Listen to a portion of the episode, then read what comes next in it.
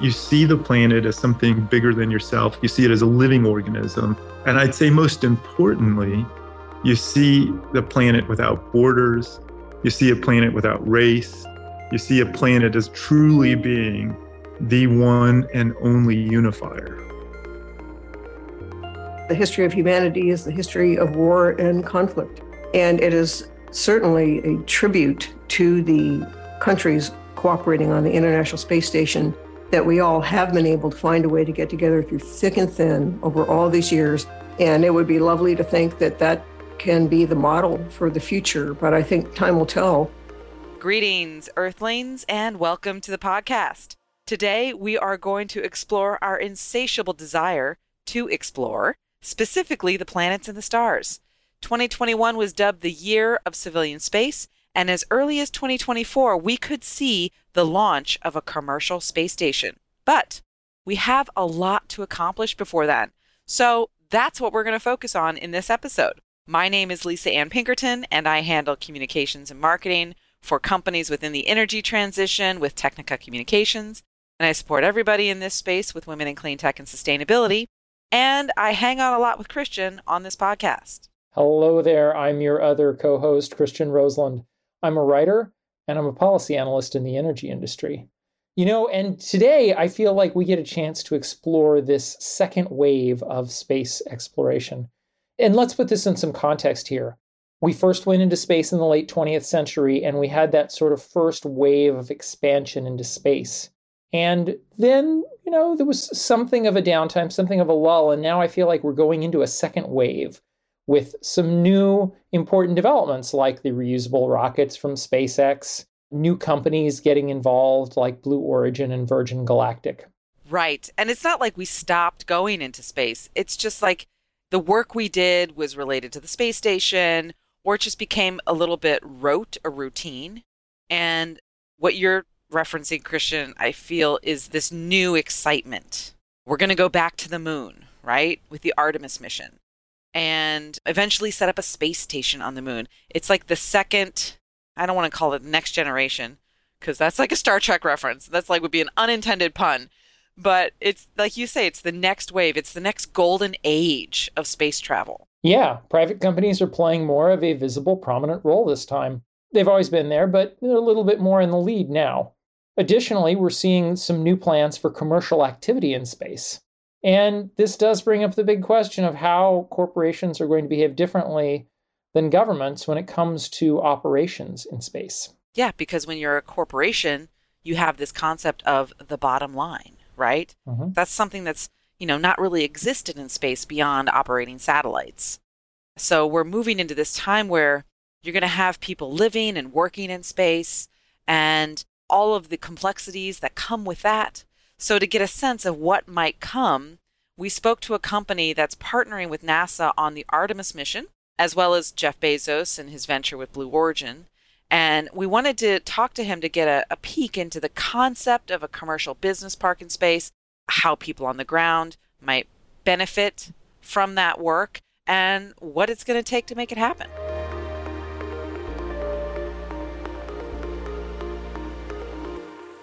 Neeraj Gupta I'm the general manager and senior vice president for our space destinations business sector at Sierra Space. And in a nutshell, my job is to help put the first commercial space station in space and open for business. So let's talk about this concept of a commercial space station. What sort of role would this structure play in activities in space in general, and particularly in the commercial realm? I think the art of the possible is still out there. You know, we don't claim to have all the right answers. One of the things we think about is making a really flexible and open architecture to allow people to come up with really great ideas. Think about developing new technologies, new drug formulations in biopharma to different types of telecommunications, developing energy sources. There's a lot of different things that can be created in space that we can use for our life here on Earth. What we like to say is we're developing a platform in space to benefit life on Earth. And we really, really mean that. It's not to get off planet just to do things in space for space, but do things in space for the benefit of humanity. And, you know, a perfect example of that is, you know, one of the things they created on ISS was memory foam. And one of the things you do everybody thinks about memory foam we hear on the ground and think about it in beds and all kinds of things, but it was actually developed originally for the space program. That's fascinating. So, for our listeners, can you describe what this space station might look like? Basically, what this system is, is it's a modular system with multiple things that connect to it. I talked about some of the pieces, what we call those pieces. Think of them as large cylindrical pressure vessels that really connect together. So the core module, for instance, is about five meters in diameter, and it connects all of these things like a long hallway uh, or long connection between one building to another building, right? So if you think about a city block, for instance, where you have bridges and bridgeways that are connecting from one building to another to connect those buildings, that's what kind of the core module does. It has ports on both sides of those, so you can connect additional systems to it. One of those uh, pieces that we're connecting is called our life module, which is a large integrated flexible environment is what the acronym is. But what the life is really is a about 10 or 12 feet in diameter that goes out to 27 feet when it's fully inflated in diameter. So think of a of a large kind of three-story building that gets connected to that center spine, which we call the core. From there, you have what we call the energy mast, which connects to this system. And think of it like a mast, like a mast on a boat, for instance, where you've got this piece that's sticking out. But instead of catching, you know, having a large sail on it like a boat would have, it really has solar arrays and radiators that really help you generate the power for the entire system. And then we have another piece we call the node. A node is, if you're familiar with the International Space Station, they've got these mm-hmm. areas where vehicles can come up and dock to the system. So, again, this is a smaller cylindrical system that allows for our space plane to connect for any other visiting vehicle that might be bringing cargo or people and connect to that location. So, how big is it going to be? Could you compare it to something on Earth? Yeah. So, the Life module itself is basically 1,200 square feet. So, think of a you know three story, 1,200 square foot house. That's basically what one Life module is. When you put it all together in the first instance of a orbital reef, it's basically three times that size. So about 3,000 square feet or so for the initial setup. And then it can grow from there, basically as large as we, as the commercial activities really tell us to go, but we can really continue to grow it indefinitely from there. So let's talk about those commercial activities. If you have a 1,200 square foot or a 3,000 square foot commercial building, using that metaphor, who are your first tenants? Which businesses have expressed the most interest in participating in this? What kind of businesses? Great question. There's a lot of really interesting businesses out there. And like I said at the beginning, right, there's we think that we don't know all the businesses that are out there that are going to want to use this long term. And so we're making this flexible so anybody can really use it. But some of those areas that are really interested in the near term, biopharma is an area that's really kind of unique.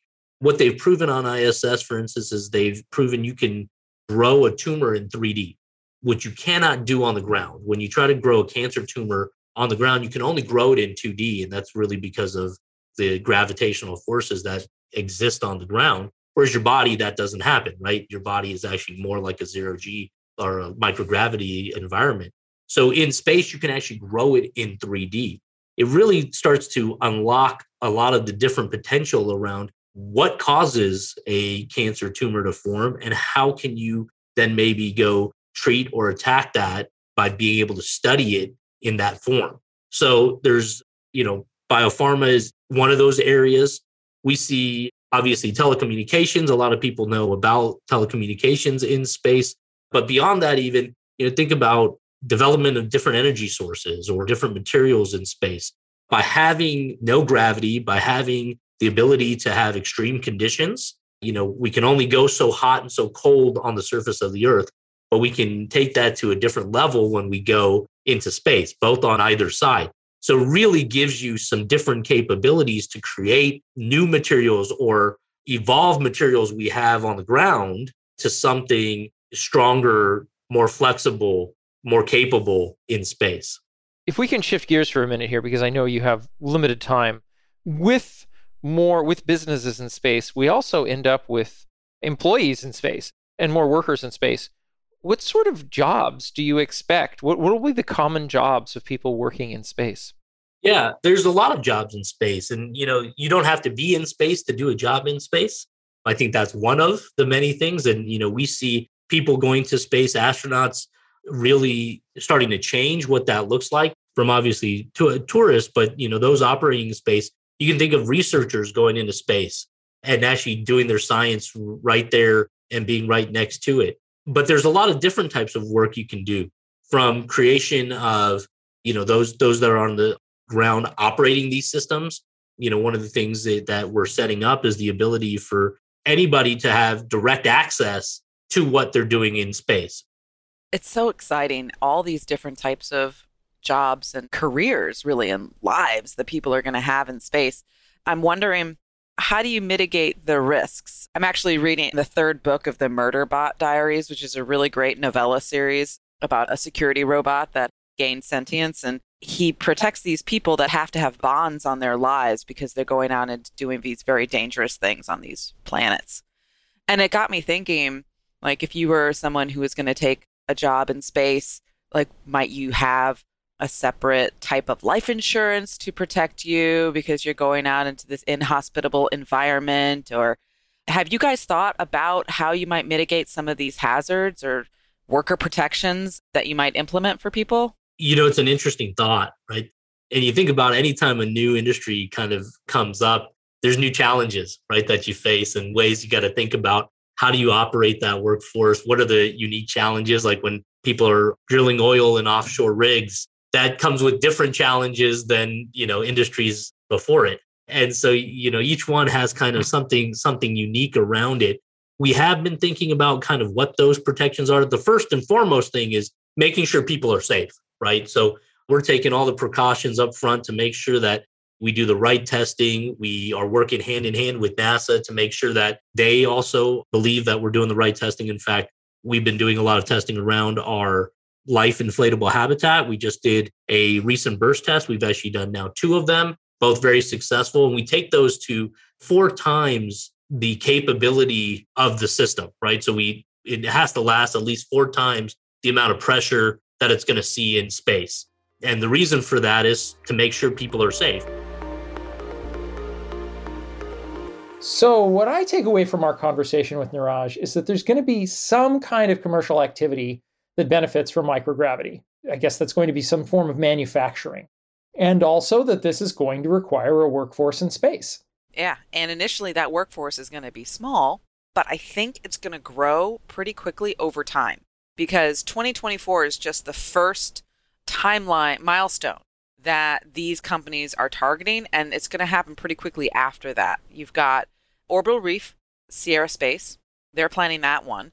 But there's two other companies that are vying to be a commercial space station provider. One is Axiom Orbital Segment. It's planned to be a commercial section of the International Space Station and it's designed to be separated from the ISS and become a separate space station, and that could launch also in 2024. And then you have Starlab, which is a low Earth orbit commercial space station designed by NanoRacks, and that could be operational as soon as 2027. And this brings up questions like what happens when there's an accident or something terrible happens on one of these commercial enterprises and the stock tanks? Are companies going to be steadfast in their commitment to these efforts?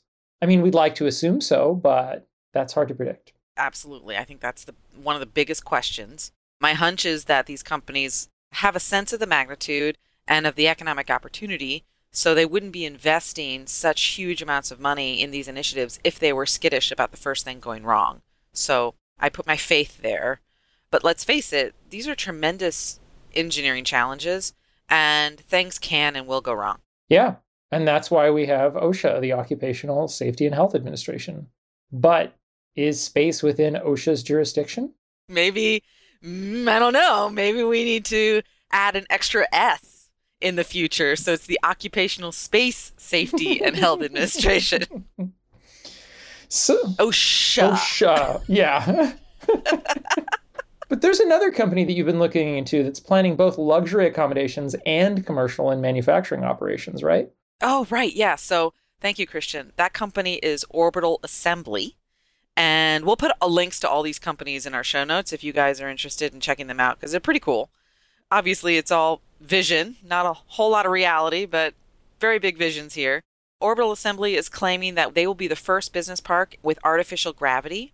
They're planning to put their station in cislunar space. And that's the volume of space that's created by the moon's orbit around the Earth. Some of that would be in low Earth orbit as the moon passes around the Earth, and then some of that would be farther away from the Earth. So that's cool, but how much gravity are they going to be able to create? Well, they're calling it hybrid gravity, and that could be anywhere from zero to 0.016 G. So their Voyager station looks like a big wheel with the docking in the center and a ring of these big oval pods, which are sort of like places where people would live, work, or play, like sort of around the wheel, if you will. And they say they could accommodate like 280 guests and 112 crew members at one time. And the station, of course, wants to host businesses, manufacturing, and national space agencies, as well as space tourists. One of the taglines of the company is um, I love this. They say, we're not camping in space anymore. And I'm sorry, but it better not feel like camping at $5 million for a three and a half day stay. $5 million? yes, for three and a half days. I've heard of expensive hotel rooms, but whoa. Forget five stars. It better be like 10 stars. So obviously, only the ultra wealthy are going to be able to experience this. You know, highly successful corporations with money to spend. I mean, to put this into context, Blue Origin's quick rocket trip to the Kármán line, which is like that delineation, that point in space where you have left the Earth's atmosphere and you're technically in space, that's $28 million. Oh. And you could, you know, you could go up there now if you wanted to. A Virgin Galactic ticket, $450,000. Space Perspective, which is another company, $125,000. Okay. So how many people have that much money? Not a lot of people in that category. So space is not necessarily going to be accessible to most people, at least in the near future. So it's not going to be cheap. But I think there are some other ways that are quote unquote more affordable to be a space tourist where you don't have to spend millions of dollars. There may be. And certainly more people would be likely to take advantage of it if this was brought down to a more affordable level. But I think you've done some research into this. Aren't there some companies looking at not exactly taking you into space, but taking you into the stratosphere? Yes, exactly. The stratosphere. Thank you, Christian. It's that second layer of atmosphere. So the first layer is what's called the troposphere. So think Mount Everest, airplanes, 20 kilometers. Then you have the stratosphere, which is from 20 to 50 kilometers. That's where weather balloons will float up to. And then, of course, you have the mesosphere with uh, 85 kilometers, and then the Kármán line, which is at 100 kilometers. And for some context here, the International Space Station is just beyond Earth's atmosphere in outer space, so beyond the Kármán line. And so the stratosphere, even though it's not technically in quote unquote outer space, it really does feel like you're in outer space. I mean, you can see the curvature of the Earth, you can see the earth and the stars against the blackness of space. I mean, you're out there. So, how do I get into this? Well, you're still going to need a lot of Benjamins. I was fortunate enough to speak to a visionary behind one of these companies that is focused on the stratosphere, and he gave us some really. So, how do I get into this? Well, you're still going to need a lot of Benjamins. I was fortunate enough to speak to a visionary behind one of these companies that is focused on the stratosphere, and he gave us some really good details on how we can make space tourism and the opportunity to experience space slightly more affordable. My name's Ryan Hartman. I'm the uh, president and CEO of World View. The company was founded when a gentleman by the name of Alan Eustace decided mm-hmm. that he wanted to break the world record for the highest skydive and the longest freefall. Not the Red Bull one, the one that broke the Red Bull record. We don't have quite the marketing machine like Red Bull, but that's how the company got started was taking Alan Eustace to 137,000 feet. But in doing so, the remarkable thing about it was his experience of viewing our Earth and recognizing that this was a medium to be able to deliver that to people.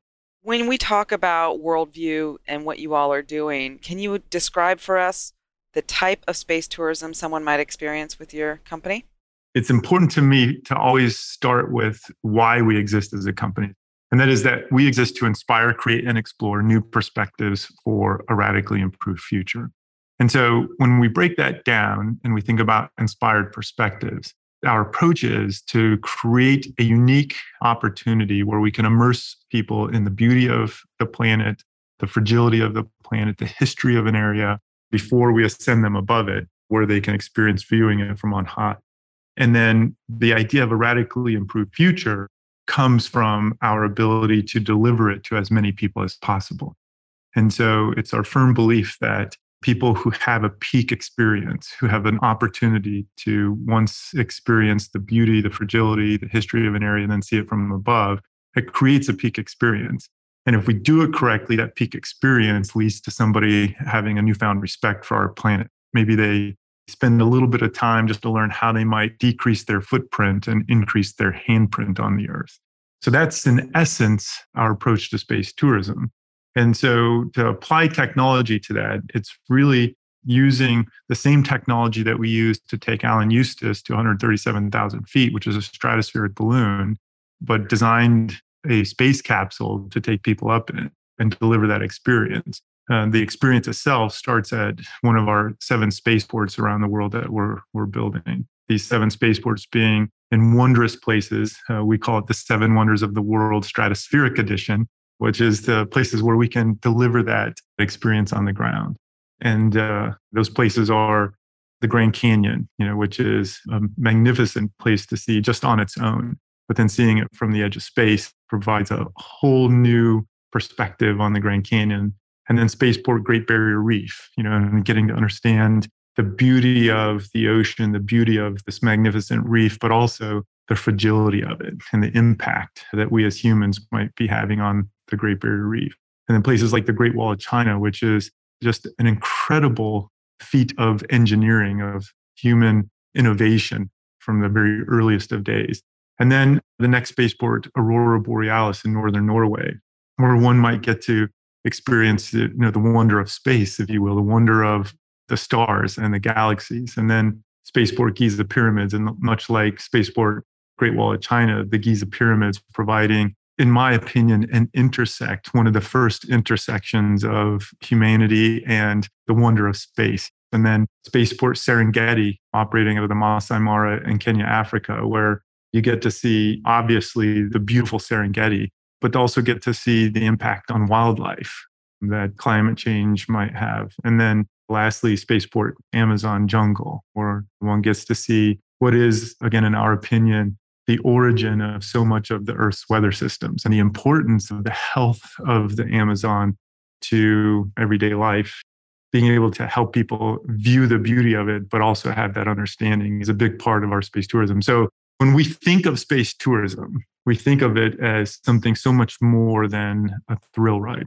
Yeah, I, I can see how a trip into the stratosphere would be a life changing event in a way. And they say that the modern environmental movement was sort of born out of those first pictures that we received from the Apollo missions.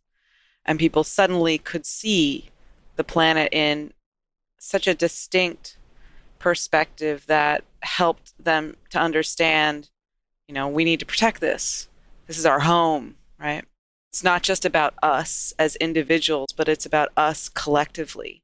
So I appreciate that you're you're providing another type of, as you call it, peak experience that could really give people this life changing perspective and help them see just not only the world, but society, their role in it, and their role in their own life in a new way and leave them changed in a positive fashion. So I read a quote when I was a young teenager. I must have been 12 or 13 or something. And the quote has stuck with me ever since I read it because I didn't understand it at the time, but I was intrigued by it. And the quote's from Plato, where Plato said, For one to understand the earth upon which we live, they must first rise to the very edges of the atmosphere and beyond, for only then will they understand. And I was like, what are you talking about? Like, I'm on Earth, I can like pick up sand and rocks and engage with the Earth. Like, what does that mean? And but for some reason, that quote always stuck with me. And I think that the Apollo missions and those first pictures were the first opportunity to bring to life what Plato knew thousands of years ago that the only way to truly understand the planet is to remove yourself from the planet. And what I'm inspired by from so many stories of astronauts who have had the opportunity, and it's only like 650 people or so thus far, but they all have a similar story, and that is that you see the planet as something bigger than yourself. You see it as a living organism. And I'd say most importantly, you see the planet without borders. You see a planet without race. You see a planet as truly being the one and only unifier. And if we deliver it to one person, we have done something good. But recognizing that there's an opportunity to truly intersect space tourism with an opportunity for people to learn something about themselves and and have a peak experience that inspires them to give back a little bit. I love how you go right to philosophy. You've got my number all day long. Thank you. Let's talk a little bit about sort of like what people might be able to expect. I was reading up on your website and there was this mention of the Terminator line and how you would be able to see that when you're up in the stratosphere. Most people don't know what that is. So could you describe for me sort of what someone might see when they go up in the balloon or the capsule? The experience is, I mean, it's very carefully curated to ensure that there are these unique opportunities to see things like the Terminator line, right? So our flights will originate uh, before sunrise, far before sunrise. And the reason for that is so that we can first deliver a very unique experience to not experience night turning into day like we experience it here when we're like on earth, but rather to watch it happening before your very eyes, to see a very distinct line moving across the earth, which is the sun casting its first light of day over those areas. And so it's it's a very different point of view when you're seeing that happen from that far away. But there's also another reason for it. And, you know, ascending into the stratosphere, into the heavens, if you will, above Earth, during darkness, seeing all of the stars and then watching the sun rise against the curvature of the earth, but the sky never turning blue. So being able to first experience that you're not watching the sky go from blue to dark, but you're experiencing the darkness from the very beginning and it just it remains. And so that creates, you know, a stronger connection to the stars all of a sudden, to the galaxies that you're seeing above. And then, you know, along the way, of course, You'll have an opportunity to have a signature cocktail from space and a, and a light meal, but you'll spend six to eight hours taking it all in. And what's unique about this approach is the time element of it is important for a couple of reasons. One is the other solutions that do exist, that, by the way, I'm a huge fan of, and I'm incredibly excited about the dawn of civilian and accessible space flight and space tourism. But the thing that I worry about is the ability for any one of us to truly take in what we're seeing and, and for it to have a long lasting peak experience when you're spending a few minutes trying to take it all in you know and there's so much being thrown at you you know uh, weightlessness trying to take in the curvature of the earth the darkness of space. And so for us you know we wanted to really focus it in on the opportunity to take it all in. So hours i believe are important. So, when you mentioned a little bit about other types of space tourism that are coming to be available, how does World View fit into that that landscape? So, we're one of what is going to be a number of different opportunities, or one of a different number of offerings within space tourism. I think there's a little bit for everybody. I mean, there are people who just absolutely want to experience the thrill of attaching yourself to a rocket and the six G's of a launch and then weightlessness and that element of uh, space tourism is really important to them. And I totally get it. And I hope that someday I'm fortunate enough to be able to experience that myself. But then there are other solutions, you know, like space hotels, right? Where people get to experience, you know, the idea of your very own Star Wars, your very own Star Trek experience where you're living in space for a period of time. You know, and that's certainly something that that is appealing to many others. And then there are companies like ours that are I'll say far more earth focused. And it doesn't mean that others are not earth focused. But what I mean is we start with connecting people to the earth and we stay committed to connecting people to the earth. And it's using space, you know, as a medium to stay connected to the earth. I'm sure there's a lot of people that want to do that. I think you've got a very strong audience that you can pull from. But I am curious to know like I was looking through some of your materials and it seems like while a trip up into the stratosphere is still going to be, you know, a significant cost, it seems like it might be more attainable than some of these other types of space tourism where you're, you know, in the rocket or you're going staying for days in a, a space hotel. And I appreciate that aspect of what you're doing. Can you tell me a little bit about how many people have signed up and what's the cost right now and and how do you expect that to change with economies of scale? So we started the conversation about World View around why we exist. You know, that we exist to inspire, create, and explore new perspectives for a radically improved future. And the, the radically improved future part of it was about delivering it to as many people as possible. And I'm often reminded just of how challenging it is to do what we do, that it would be far easier to run a business that wasn't purpose focused. So it was really important to create a solution that was, to your point, attainable it's still expensive. I mean, $50,000 is a lot of money. And that's what our tickets start at is $50,000. It's still a lot of money.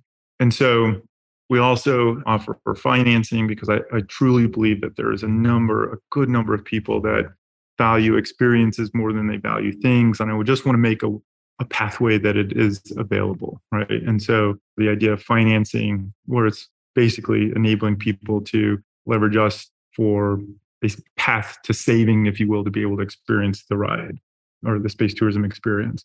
You know, so that's where it all started. Is fifty thousand dollars. that You can sign up today with a five hundred dollar deposit. I want to make sure that the barrier to even like signing up was as low as possible, and then we'll work with people to to make it a reality for themselves.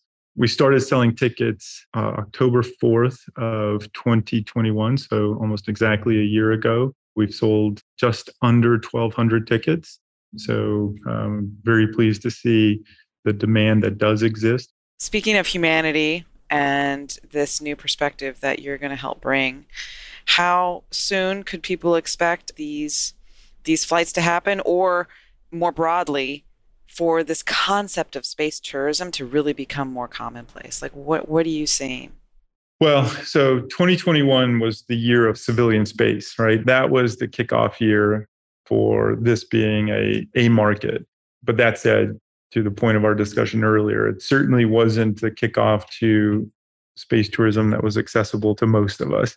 So, solutions like ours and similar solutions, 2024 is when we're going to see far more accessible solutions. It's when you're going to be hearing from the people who experienced it that never thought that they were going to experience it. And it's when we're going to see a significant increase in the number of people that experience it. You know, so here we are, latter end of 2022, 650-ish people ever have been to space, or I mean, even in the upper ends of the stratosphere. In 2024, we will be growing exponentially the number of people who have experienced it.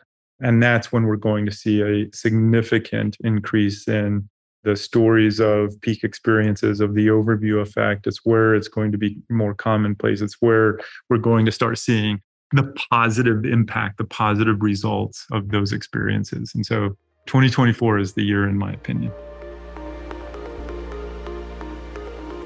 So, wow, this is coming year after next pretty exciting. Yeah. I have some serious money to save up. Soon. Yeah, honestly, I think I'm probably going to prioritize my son's college fund instead of this. But nonetheless, this is amazing. I think that's a wise move, Christian. I'm sure your son will thank you.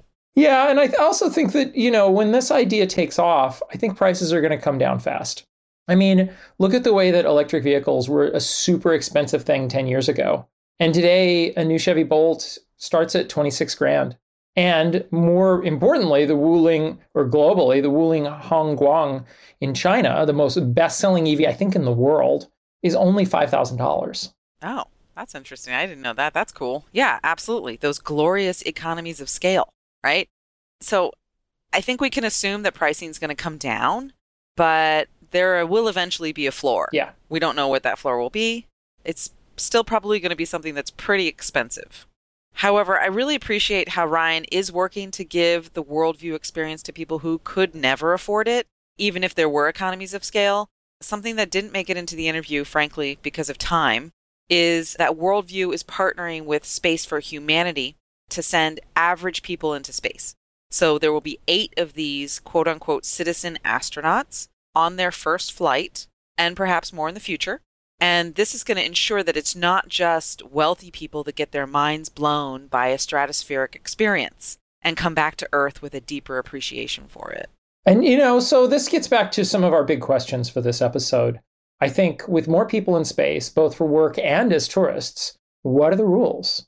I mean, you aren't on Earth anymore, so you aren't in your home country. So, what are the laws? Who's in charge? Big questions, which is why we have all of these treaties and not every spacefaring country is actually signed on to a number of these treaties. In fact, the US hasn't signed on to at least one of them. That's called the Moon Treaty. Yeah. The US government isn't going to sign on to that. We wouldn't be in charge. And we wouldn't get to exploit the moon with no rules. I mean, that's so un American.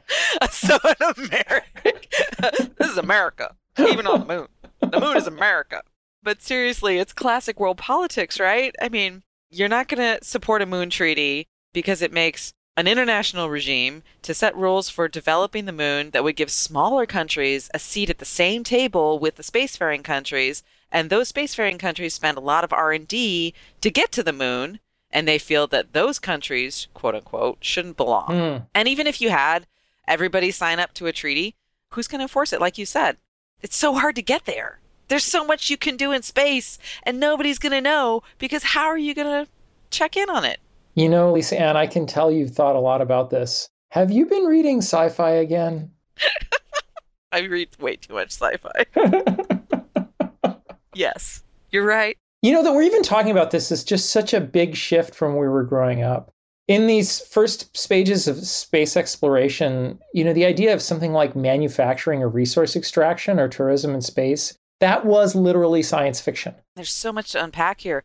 What worries me is that we might miss our chance to be more civilized in space than we are on Earth, and we might continue our petty political bullshit up there, just like we have it down here, when I feel like there's this opportunity for us to be better. Which leads us into the final guest of our show, someone who has reported on space for a long time and understands how easily things can go right and wrong. I'm Marcia Smith. I'm a longtime space policy analyst. These days, I'm editor of a website called spacepolicyonline.com. But I've been spending 50 years, this is actually my 50th anniversary as a policy analyst, following space, military, civil, and commercial. And within that, would you say that, you know, certainly we've had a lot of excitement about space exploration lately you know, with the launch of the Virgin shuttle and with the, you know, SpaceX and the others, how is today's wave of space exploration different than the ones that have, or rather, space launches, I should say, different than the ones that have had happened before? Today, there have been billionaires in the past who wanted to build their own rockets, and they're billionaires today doing it. But I think that Elon Musk and Jeff Bezos have perhaps a stronger personal passion and vision for the future that they're willing to stick with it even when they encounter setbacks. Back in the 80s, when there were some billionaires building rockets, they'd have one failure and that would be the end of it. And I think that with at least these two mega billionaires, and you could include Richard Branson if you wanted to as a third, who seem to have this vision that they are intent on pursuing, that maybe things could turn out differently this time. But they are, it's not a nice phrase to use, but it's true nonetheless that they are single point failures in the sense that you know they could change their mind and decide not to do it or something could happen to them and so it is a bit much to pin all of your hopes just on individuals because of their personal passion. But I do think that at this moment in time, that it is making a difference in terms of stimulating a lot of the interest in space and galvanizing people to invest in it. So I think that that is one difference today. It strikes me too that with so many new organizations, companies operating in space, that the agreed upon frame of conduct becomes even more important. And, you know, we have the Outer Space Treaty, which was established in 1967, and that's creating that safe and transparent environment to facilitate exploration and science and commercial activities in space. And, and today, the Artemis Accords. I'm curious to know from your perspective, being someone who writes about space policy, where are the Artemis Accords going, and what do you think are some of the most important provisions that are going to really bolster our ability to operate in space as a society? So the Artemis Accords are something that were developed primarily by the United States and with a core group of countries that were initially interested in it. And it applies only to governments, not to the commercial sector. And it really is about the moon. So it's sort of a narrow focus in terms of principles that countries who are going to be operating on the moon agree to. And I think there are 22 signatories to it right now. So it's a good number, but it's a small number compared to how many countries might actually be doing that kind of operations in space. So it's a beginning, and it is a set of principles that at least 22 countries have agreed to. But of course, China and Russia are not amongst them. And China and Russia did sign an agreement themselves a while ago, last year, I think it was, to work together on lunar exploration. Not quite sure where that stands right now, but I think that most people would not be surprised if they came up with their own version of the Artemis Accords. And one can only hope that there'd be a lot of commonality between them. But it's not binding on the countries. It's an expression of these countries that they intend to abide by these principles. And I think that how the relationships evolve over the next 5, 10, 20, 50, 100 years, I think we're just going to have to see how all of that works out. And you can certainly read a lot of science fiction books and look at television programs about the future, and you can see that there certainly is a potential for conflict. Yeah, you mentioned that the Artemis Accords is primarily about the moon. So if there's countries like China and Russia who are not signing on to it, does that set up the scenario where these countries might try to claim parts of the moon for themselves? Well, under the Outer Space Treaty, you cannot claim anything in space. You cannot claim the moon. You can't claim space itself, that there's no national sovereignty in space under the 67 treaty. So when you look at resource extraction, for example, which many countries are looking at, then you're taking the resources, but you're not claiming sovereignty over any part of the moon. So there is a distinction there. Mm-hmm. Yeah. And it's a shame that there, you know, there is this prospect that there might be conflict in space as we start to think about how we can extract resources or not. And the International Space Station definitely set up an example for us on how we can operate in space with commonality and less sort of geopolitics, if you will. And I'm curious to know, like, do you think that there is a way for humans to build societies in space that are more like the ISS and transcend this current paradigm of nation states? Or do you think it's we're just going to bring our sort of little petty conflicts with us into space? Well, as I said, the history of humanity is the history of war and conflict. And it is certainly a tribute to the countries cooperating on the International Space Station that we all have been able to find a way to get together through thick and thin over all these years, not just the 22 years, I guess, 22 years that people have been living aboard the space station, but the decade before that when it was being built and the agreements were being written. And so it is a very long history of countries getting together despite what was going on here on Earth. And it would be lovely to think that that can be the model for the future. But I think time will tell. You know, the visionaries, you know, are thinking about moving all of Earth's. Jeff Bezos's idea, for example, is to move all of heavy industry off of Earth into cislunar space. You know, with millions of people working in cislunar space and on the moon, and Elon Musk wants to send a million people or more to Mars. And so when you start getting these huge populations of human beings up there, I don't know if it's realistic. I mean, it sounds like a very depressing future, but I don't know if when you start having millions of Americans in space if they're going to behave much differently than millions of Americans here on the planet. Mm-hmm. Mm-hmm. And I wonder, like, how do you, like, if you're going to be an operation that's going to extract resources from the moon, for example, how do you do that without claiming part of it?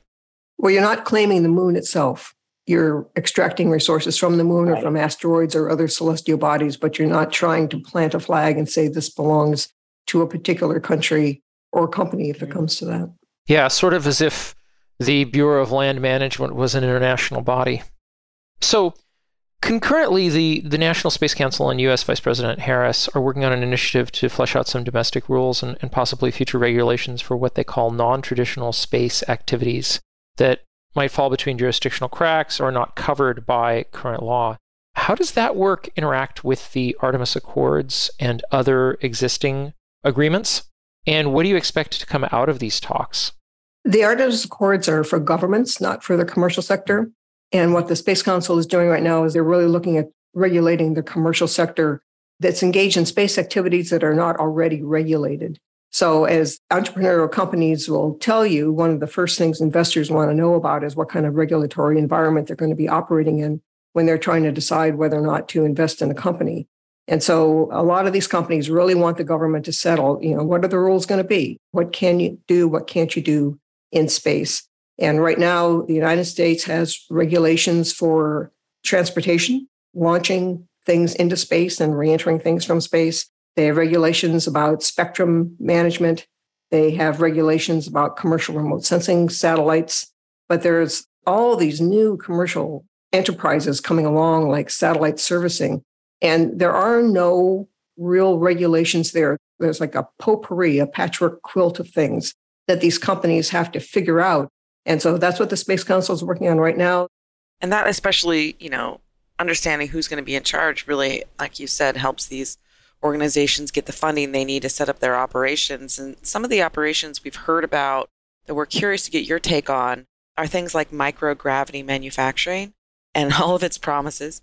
And I'm curious to know from your perspective, what's the reality that you see since you've been covering this area for so long? It has been a long time. And of course, there have been space stations now for, well, almost 50 years, right? The first space station was launched in 1971 by the Soviet Union, you know, and they had a whole string of space stations. And we had Skylab back in the early 1970s. And now we've had the International Space Station with people living up there since November 2000. And so everyone keeps waiting for, you know, all the great microgravity products that are going to come out of all of this research. And it's been a long wait. Sooner or later, hopefully something's going to come to fruition that is so necessary to have here on Earth that it's worth the cost of doing all you have to pay to get up to space and back from space, in addition to doing the research up there. So it's going to have to be something that's really important and that can be done cheaply enough that people here on Earth are going to be able to pay for it. And we're still waiting. It's been a long wait, but hope springs eternal. That brings us to this concept of, you know, there's these commercial space stations that all these companies are saying that they're going to launch and have operational, you know, in the next five years or sooner.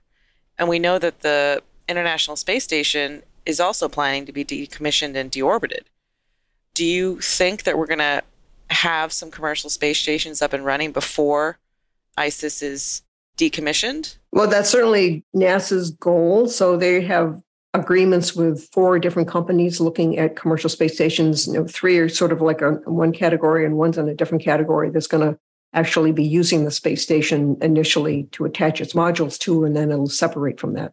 But I think there's probably a good chance that if these companies are convinced that there's a market for commercial space stations that they will have something ready by 2028, 2030.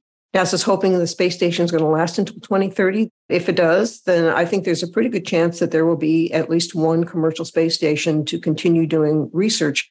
Initially, I think NASA is going to have to be a big part of that market, but NASA's whole goal is to be one of many customers. They don't want to be an anchor tenant. They don't want to be the only people using these space stations they're looking to these companies to start working with the private sector and other potential customers in order to make a business out of this. That's what they're looking for. And time will tell. Those are very useful. Thank you for your thoughts on this. Yeah, I appreciate your very pragmatic view. of what we can expect because I think for those who follow space developments, it's a lot of a lot of rose-colored glasses out there being worn, and the reality is that you know space exploration is, is very difficult and it's expensive. And like you said, commercial interests, if they're going to thrive in space, have to have something that they can create or do up there that's better than doing it on Earth and justifies all the costs. Right. It's um, risky and it's very expensive. But I think on the long view, do you expect humanity to eventually establish itself on the moon and have some level of society in space simply because I feel like humans just have this there's this some kind of innate drive to expand beyond this planet in a meaningful way. Well, you certainly hear that a lot, certainly from human spaceflight enthusiasts. But there are others who say, you know, really, you can do a lot of this stuff with robotic spacecraft. Do humans really need to go? And I think, you know, we're still working that out as a species as to how far we want to go. We don't seem to be doing a very good job of taking care of this planet. So I don't know why we would expect that we do any better somewhere else. So I think, you know, an argument could be made that we need to focus on making certain that Earth survives. And then, yes, if there's a group of people who want to move to places like the moon, because I mean, it's easy to talk about living on the moon and living on Mars, but you have to really think about what those environments are like to never be able to go out and feel the sun on your skin or the wind in your hair because you can't live there without wearing a spacesuit. I'm not sure what kind of people would want to give up the joys and beauty of Earth permanently, at least, to go and live in one of these other environments. So it's easy to romanticize about it. And there certainly have been all the science fiction movies that do make it look like it's a lot of fun. But I don't know. I think the human spaceflight enthusiasts see this innate human desire to explore and go new places. But I'm not sure that everybody feels that way. I think other people think the Earth is a pretty nice planet and we should stay here. Ah, I really appreciate Marcia for giving us a good dose of reality here. Because I feel like it's really easy to get excited about all the potential in space. But then you have someone like Marcia who's been around for a long time and covered this for a long time to really give you that realistic point of view. And my takeaways from her are like, look, we really don't know who's going to decide who gets what land. And right now, you're not supposed to claim land. But how do you extract resources without claiming land? So I feel like there's a lot to figure out here, and there's so many unknowns. Plus, you've got all these treaties that, you know, people haven't signed on for. So how are we going to make it work? You know, and, and I keep thinking back to the International Space Station, which was this beautiful thing of international cooperation. You know, this sort of Star Trek esque hope that we were going to be able to do it better. But, you know, now that we look at what's going on in the 2020s, we are not getting along well down here on Earth at all. You know, it's interesting. This was referenced by the musician Brian Eno for his album Apollo. He and a partner did that in the 1980s. And they, you know, it's this really hopeful moment, right, with the Apollo space station. And in an interview, he said, We couldn't do that again because the moment is gone. The optimism that they had at that moment, just it's things have changed. And it feels like a stretch when I see things like Russia's invasion of Ukraine that societies are going to be able to get along well in space. And, you know, the space station, that's a lot of scientists working together, cooperating. There's no politics there. Or you can, it's easier to set politics aside for science. Is that going to be applicable to commercial enterprises? Yeah, and commercial enterprises, including mining because how are you going you know we're supposed to not damage celestial bodies but how are you going to extract resources without damaging celestial bodies without changing things forever? Right. Yes. I feel like i mean how often have you seen countries go and do something and the other country says no no no you can't do that. And the first country says well we didn't sign on to that treaty. That was our predecessors so we're not going to abide by that. Oh that's a great point. What about major changes in government I mean, obviously, there were all these treaties signed by the Soviet Union. That doesn't exist anymore. Russia's probably not going to honor those. I mean, why would it? unless there's an advantage to it to do so. Yeah. Yeah. And then I don't know. I kind of feel like there's so many question marks related to sort of the nuts and bolts logistics interactions that we're going to have up in space that you really can't nail down what the rules are going to be until you have a test case to create those rules. I mean, I don't know. The Outer Space Treaty, it offers its broad principles and it's a guide for nations, but it's not really a detailed rule of the roads. Mhm. There's a lot of gaps. I mean, one major problem is the fact that the treaty doesn't offer a clear definition of what peaceful purpose means or due regard. I mean, I don't know. It's more about like you're not allowed to put nuclear weapons in space, no weapons of mass destruction anywhere in space, but it doesn't prohibit conventional weapons in space or the use of ground weapons in space. So it was written in the 1960s. Like we're in a different time now. Yeah, and it seems like outer space really is the Wild West today. And like you said, mining the moon, I mean, how are you going to have proper channels for checks and balances? How are people going to go up there and inspect to make sure you're doing what you say you're doing and you're not harming the moon? It's so far away. And if the inspectors do show up unannounced, now they're dependent on your infrastructure because it's such an inhospitable environment. I think we're putting a lot of trust in corporations to do the right thing. But I am starting to feel like we've done that before with other aspects of resource extraction, and it hasn't always gone well. Yeah, and I think if we step back and we go really big picture here, the last you could think of space exploration as being, you know, this new frontier. And the frontier existed before there was the European colonization of the Americas. And with total lack of accountability for early European explorers and settlers. And we saw what happened, which was genocide and massive environmental crimes at other times. Later on, really, when the means were there, it's extreme exploitation in an environment where there's no means of accountability. Well, even today, I mean, there's activists who are voicing their displeasure with certain oil companies and their extraction practices, in how the environment's being ruined, or I don't. We don't need to get into all that. Like, what did Mark Twain say? History never repeats itself, but it does often rhyme. And I think that's what we've got here. You know, I think at the end of the day, we have not developed a sustainable civilization.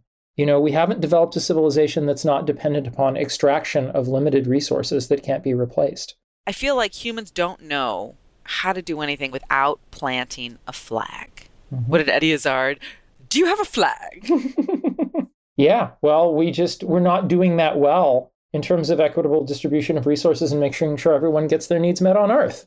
Is it reasonable for us to think that it's going to happen in space? Yeah, and I don't think that a society based upon endless extraction of value, whether that's from the natural world or from workers, I honestly don't think that that's working here on Earth. And I think that if we approach things differently in space, it's going to be because it didn't work here. I'd like to think that space would help us get beyond capitalism. Maybe the timelines are going to run parallel with what's happening on Earth and what's happening in space will provide this wave of opportunity for humans to think beyond the capitalist framework and to come up with something that is better and as you said more circular Yeah, though I, you know, I would note that our other alternatives to capitalism have not been circular either. I mean, I went into this episode being like really positive and excited about how space was going to transform our society and make us all better and we were going to be just, you know, thriving and now I kind of feel like it's just going to be the same bullshit just in zero gravity. yeah, well, I think some people for, you know, I hate to be all whitey goes to the moon on you, but you know, there is that real danger and I think that that's what behooves us to try to do this right. You know, to try to do this as best that we can. Thank you. I think if we can be thoughtful about it ahead of time, we can do better. But if we're not thoughtful, if we're not looking at things objectively, if we don't sit back and think about how do we want things to be, we're just going to be on autopilot and we're going to end up with the same shit up there as we have down here. Yeah, I think that there needs to be some serious questioning of how we want to do things differently in space. Wow. Well, I love how we get so philosophical about some of this stuff at the end. So thank you, Christian, for that. There's a lot of questions, there's a lot of stuff to figure out, but You know, we've accomplished miraculous things before as a species, and I fully believe that we can, if we put our minds to it, we can accomplish whatever it is we want in space in the way we want to so that it can be the best for humanity writ large. And with that, Earthlings, we will see you again on another turn of this beautiful blue green space flower we call home.